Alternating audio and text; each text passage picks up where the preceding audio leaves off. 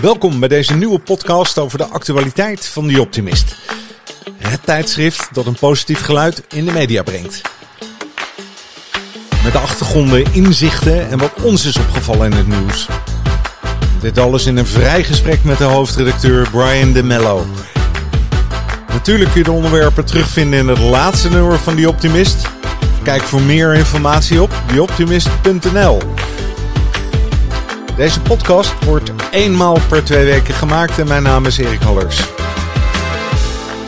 Ja, we zijn nog steeds bezig in het maart-april nummer. Nummer 203 staat er dan op het kaft. En we gaan het vandaag hebben over hennep, de creatiespiraal en een systeemdynamische kijk op de wereldproblemen. En dat doen we natuurlijk met de hoofdredacteur Brian. Goeiedag. Dag Erik. Goeiedag. Welk artikel zullen we mee beginnen? Ik vond ze alle drie interessant. Ja? Ehm, maar zij, ja, ik ook eigenlijk. Ja, hè, ze waren alle drie. Um, maar ik vond dat er toch één uitsprong, een beetje. Welke? De systeemdynamische kijk op wereldproblemen. Oh ja, waarom dacht je dat? dat dacht ik al. Nou, die is wel heel erg uh, intrigerend op een bepaalde manier. Ja, zullen we daarmee beginnen dan ook? Is goed. Dat is vind goed, ik wel. Hè? Het gaat over Edgar Johansman. En Ja. ik dacht, nou, die, die, die man die komt uit het buitenland. Maar dat Nee, is niet zo. mee. Nee, ja, nee, hij komt uit Oosterbeek. Eh, nee, Oosterbeek? Oosterwijk, zag ik.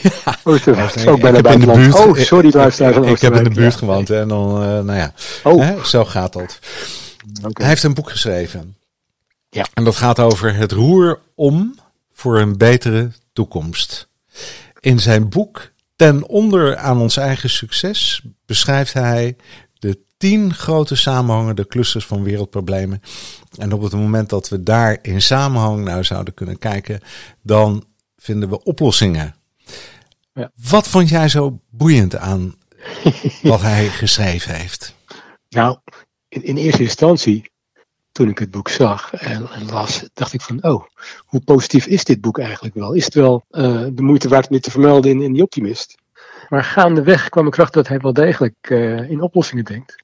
Ook wel een hele, hele bijzondere. Het, het gaat te ver denk ik om nu de tien problemen te benoemen, stuk voor stuk. Maar hij beschrijft wel heel gedetailleerd, in zijn boek in ieder geval. We hebben gepoogd om dat ook in het eh, tijdschrift eh, te laten zien wat er mankeert aan de wereld en wat voor verbanden en- er zijn tussen bepaalde zaken die er zijn. En ik- van de, ja, wat mij ongeveer het meest bijbleef daarvan is het, ehm, die zinsnede over complexiteit. Pak me even de bij. De mens kiest bij oplossen van problemen veelal onbewust voor complexiteit verhogende oplossingen. Dat vond ik zo'n waarheid als een koe. Als je, eh, zeker als je kijkt naar eh, wat in de Tweede Kamer gebeurt, eh, bijvoorbeeld. Doe maar iets. Ehm, dat vond ik wel, vond ik wel een aardige, aardig statement. En hij heeft het ook over, over de fuik waar je in wordt gestuurd. eh, de fuik van complexiteitsverhoging. Ja. Dat zien we echt door de hele maatschappij heen. Ehm, dat vond ik een van de, de eye-catchers in het, eh, in Ja. het hele verhaal. Ja, hij begint ook met de mens staat op een keerpunt in de geschiedenis. Hey, dat is wel vaker geweest, hè? Dat vind je niet? Dat was tien jaar geleden ook, hè? Twintig jaar geleden, dertig jaar geleden. Dat is altijd, hè? En ook eh, vaak dat het over voortvarende technologische samenleving, hè, die omslaat van zegen naar vloek. Nou, daar kan ik me wel wat bij voorstellen. Want we beginnen op allerlei mogelijke manieren de, de tekortkomingen van de technologie te aanschouwen, vind ik. Ja. Waarom? Omdat het allemaal veel complexer is dan dat we denken dat we dat even eens e- in een, in een systeempje oplossen. Hè? En hij heeft het natuurlijk ook over het vernietigen van de planeet. En ehm, eh, uiteraard eh, welke levensvormen er allemaal bij staan. En hij, hij begint er nogal redelijk zwaar in te zitten met donkere wolken boven ons bestaan. Hele donkere- ja, dat, dat, dat is waar wat je zegt. Aan de andere kant, eh, hoe actueel is dat? Een van de tien dingen is de proliferatie van wapens, de verspreiding van wapens over de wereld. Ja, Nou, hoe actueel eh, wil je het hebben wat dat betreft? Eh, ja. Dat is wel een serieus probleem, ja. Ja, ik, werd, ik, ik vond het ook het, het meest, eh, een heel interessant, ik wil niet zeggen het meest interessant, maar het sprak me meteen aan. Omdat hij die tien probleemgroepen defieerde hè, voor mondiale problemen. Ik denk ook dat alleen maar oplossingen die in samenhang worden ontworpen, dat die beter zijn. Dat is ooit eens een keer de kreet geweest die we zelf ook uh, gebruikten. Hè, mm dan vanuit de consultancy hoek. Hè. je kent dat wel. Een ander leven was dat toch? ja, dat was een ander leven. Maar ik denk, ik, heb, ik heb vandaag een, een, een overleg gehad met de gemeente en nieuwe wethouders. En eigenlijk vind ik dat ze dit boek zouden moeten lezen van hem. Omdat, Goed idee. Omdat nou ja, als het gaat over verduurzaming en energietransitie, nou dan, dan kun je alles uit de kast trekken wat er aan problemen voorbij komen. En, um, en ze zoeken allemaal naar methoden om hè, sneller te schakelen. Maar het is altijd, er is altijd een conflict. Het gaat altijd ten koste van iets. Of het gaat van het koste van het milieu, of de ecologie, of uh, van de energie of van uh, de prijs of van, hè, weet je wel, er zijn altijd uh, zaken die een probleem opleveren. En het, zo, het is zo mooi. Het deed me ook een beetje denken aan een artikel dat we de vorige keer hebben besproken. Waarin mm. zeg maar de gemeenteraad met elkaar gaat bepalen ah wat de toekomst gaat worden. in plaats van dat polariserende links- en rechtsgedoe. Of in de coalitie en buiten de coalitie. Weet je, het zijn allemaal tools die uh, ons in staat stellen om elkaar te gaan vinden en meer boven de materie te gaan staan bijna. Ja, nou de uitdaging van dit boek vond ik zelf dat het zo uh, alsomvattend is dat het heel moeilijk was om dat in een artikel uh, te vatten. Nou. Dus ik heb ook, uh, toen ik met Edgar sprak, heb ik hem gevraagd van hoe gaan wij dit doen? Ja. Uh, zonder jouw boek tekort te doen. En toen heeft hij, heeft hij zelf voorgesteld, ook laat mij een poging wagen om dit in een aantal pagina's samen te vatten. En dan is het, ja, uiteindelijk, de, degene die meer wil lezen, moet mijn boek kopen. en terecht. Dat is ook een advies, denk ik, voor degene die geïnteresseerd is in. Ja, en, en laten ze beginnen met eerst de optimist te kopen. Ja. ja, nou, daar we het toch over hebben. Hè? Ander artikel. Ja. Um, viel me op dat er een uh, tweede artikel in stond, wat eigenlijk ook weer gaat over dat hè, op een systematische manier naar de problemen kijken. En ja. uh, dit keer uh, terug naar de ontdekker van de creatiespiraal. Wat is de spiraal? Wat is dat, een creatiespiraal? wat is dat? Dat is eigenlijk een manier in twaalf stappen om je wensen waar te maken, te verwezenlijken. Nou, het grappige is dat de man die het bedacht heeft, eh, Rien, eh, Rien Knopen, die is overleden vorig jaar november, uh, maar die heeft eerder in, uh, in ons blad gestaan, zoveel jaar geleden, toen het nog Ode heette volgens mij zelfs. Ja. En zijn zus, die heeft ons benaderd, Inge, met de vraag van, joh, dat artikel over mijn broer, kan ik dat nog een keertje digitaal van jullie krijgen? Het heeft jaren geleden in jullie blad gestaan. En dat is bij ons eigenlijk zo gaan rollen, dat balletje.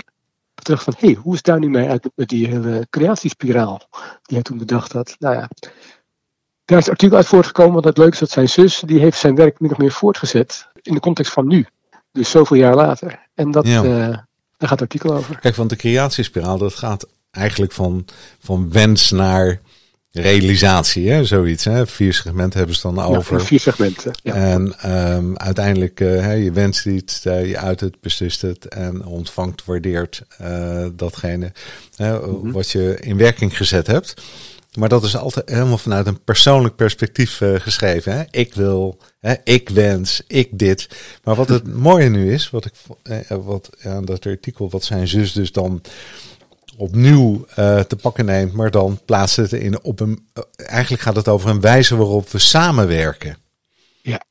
En wa, wa, waar, waar komt die over? Waar, waar is die verschuiving van, van persoonlijk en privé naar wat jij wilt en noem maar op, en wat we met elkaar willen? Hoe, hoe, hoe ja. zet ze die stap?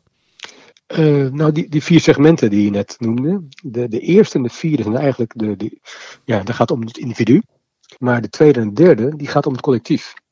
En als je dat goed combineert, ik vat het heel kort samen nu, zorg ervoor dat iedereen die bijdraagt aan zijn eigen wensen kan werken. Dus ook zijn eigen droom kan realiseren. En dat geeft ook weer in het collectief bepaalde ja, realisatie en bepaalde kracht. Dus zij heeft dat zo vertaald naar het nu van hoe lossen wij gezamenlijke problemen op. Uh, en dan kom je eigenlijk een beetje weer bij het vorige onderwerp terecht. Met die, met die problemen die net zijn geschetst. Dit is dan iets meer ja, ik zou zeggen, ben nog concreter op maatschappijniveau uh, bij jou uh, in het dorp. Misschien ook goed, een goed idee nou, voor de, ja. jouw gemeenteraad. Ja, ik vind dat ook. Het ook door te lezen. Ja. ja. Dus in ieder geval, dus, het, het privédeel heeft het woordje ons van gemaakt, hè? Een gemeenschappelijke visie, en uh, samen een beleidsplan en je gaat werk en niet te vergeten aan het einde de dankbaarheid en het reflecteren over wat er bewerkstelligd is. En dat is natuurlijk enorm belangrijk, denk ik. Hè? Want heel vaak dan haasten we ons alweer naar het volgende probleem om op te lossen. De waan van de dag heet dat. Ja, in plaats van ons te feliciteren en ons te verheugen over datgene wat we bereikt hebben. Hè? Met een hoop gedoe. Iedereen een feestje, zo is het waar. Misschien is dat het leven toch wel een beetje ook. Een feestje, dat, dat, is, dat, dat zijn we niet meer gewend, joh. Hè, dat, uh, ja, nee, ja, helemaal gelijk. Hè, we mochten niet eens een feestje hebben. we mochten niet eens bij elkaar komen, niet met twee, niet met vier. Hè, Slecht oude tijd. Ja, nee, ja zo is dat. Praten we niet meer over. Maar wel iets over ander positiefs. En dat is het derde artikel van je. Ja. Dat was ook maar op één bladzijde. Die andere twee, hè, kun je je voorstellen dat je daar wat meer pagina's voor nodig hebt om uit te werken. Dit gaat over positief over hennep. Ik denk, nou ja, wie is nou niet positief over hennep? ik, ik, zal geen commentaar geven nu. Uh. Oké. Hmm. Nou, uh, Brian. Um, ja. Wie is Vincent Falstar? Nou, Vincent Falstar, uh, grappig, die is gewoon een, een, zakenman, zou ik maar even kort uh, zeggen. Maar ook een heel erg believer van hennep. Sterker nog, hij werkt bij een bedrijf dat allerlei hennepproducten ja, vermoot, distribueert. Het grappige is, zij stuurde ons een berichtje naar de redactie. vorig jaar al. En dat was blijven liggen. En hij belde een keer of hij het had ontvangen. En het ging zo heen en weer. Op een gegeven moment toen we het echt gingen lezen, wat ze hadden ingestuurd, dacht van, hé, hey, eigenlijk, ja, veel mensen hebben een bepaalde perceptie van hennep. En uh, nou ja, al gauw komt het beeld van, van, van drugs en uh, marihuana ja. naar boven natuurlijk. Terwijl er zoveel goeds aan het plantje uh, zit. ja, en dat wordt dusdanig onderschat dat wij vonden dat wel een, een pagina waard was. Uh, in ja, dus want dan mag het over CBD en THC en hè, uh, of het medicinaal is of niet. Nou, dat is dan het positieve aan het, aan het verhaal. En uh, nou ja, alle genotsaspecten die eraan zitten. Maar eigenlijk het hele schrappen, want dat weten we wel. Ja. dat, als ik dat artikel lees. Hè. Maar wat veel belangrijker is, is wat je met dat product kan doen. En ik dacht echt, weet je wel, ik zie grootschalige landbouw uh, voor me ja. op het gebied van hennep. Als je de voordelen bekijkt ook, hè, ook op milieugebied, hè, per hectare absorbeert hennep vier keer zoveel CO2 als een bos. Of het reinigt de grond, of het geeft voedingsstoffen, of eh, weet je wel, het, het, heeft weinig water nodig. Bijenpopulatie, nou ik, ik, ik lees even wat voor hier. Uh, maar ik zag ook dat het hennepzaad uh, fantastisch uh, product is met een heleboel voedingswaarde. En jeetje mina, hebben wij eigenlijk hennepvelden? Die zijn er wel, en ook steeds meer. Wat ik begrepen heb van, van Vincent. Maar het is nog niet echt heel populair.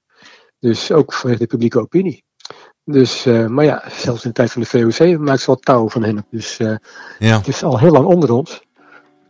Um, alleen er is een soort uh, ja, comeback aan, aan, de gang voor, voor hennep. Dat is wel een goede zaak, denk ik. Ja, zeker. Buitengewoon interessant artikel. Ik, ik ga ook zeker eens mij daarin verdiepen wat je allemaal met hennep kan, kan doen en maken. En ik, ja. ik, groeit het goed op onze grond? Uh, uitstekend, heb ik begrepen zelfs. Dus uh, daar ligt het niet aan. Sterker nog, wat je net zei, het heeft een wisselwerking. Het wordt ook een, een schonere grond uh, uiteindelijk ja. Daarvan. met onze crisis die we hebben op het gebied van milieu en nou ja, landbouw. Is hennep, zeg niet het ei van Columbus, maar wel, wel een deel van, van, van het ei. Ja. Dus een beetje aandacht kan geen kwaad, denk ik. Ja, zeker. En wat mij betreft mag je er nog wel een blaadje aan wijden. Gewoon nou. voor de volgende keer. Want we hebben nu het maart en april nummer. Maar mhm. wat is het volgende nummer? Ja, dat komt er bijna aan. Kan ik je vertellen. Ja? Over een uh, Ligt eens een tipje van de sluier op. Een tipje van de sluier. Nou, op de cover staat een hele interessante mevrouw. Kan ik je vertellen? Die je wel vaker op tv ziet. Maar die krijgt niet altijd de ruimte om haar verhaal goed te vertellen over de politiek die momenteel plaatsvindt. Met name in het gebied uh, waar nu oorlog wordt gevoerd. Mm. En dat weet zij wel op een bepaalde manier te doen. En toch nog positief te blijven, ondanks alles.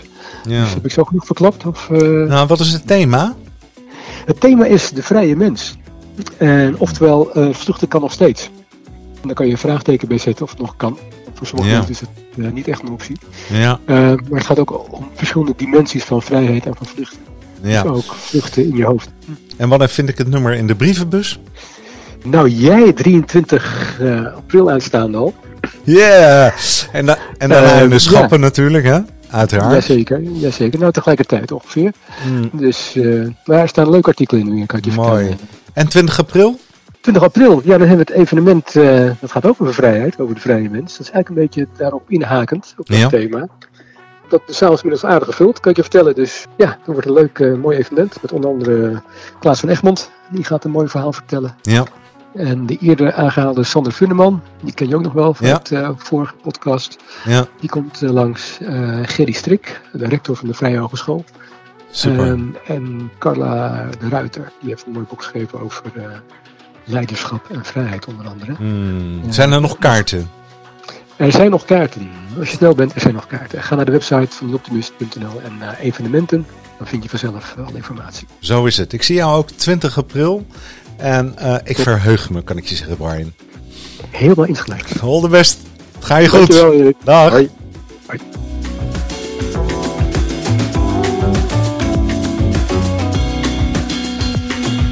Zo, dit was de laatste podcast over het maart-april nummer. Hennep, de creatiespiraal.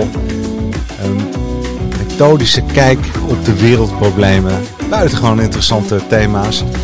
En buitengewoon interessante artikelen. Ik hoop jullie ook allemaal te zien op 20 april. Antropia. Opgeven bij theoptimist.nl. Dag.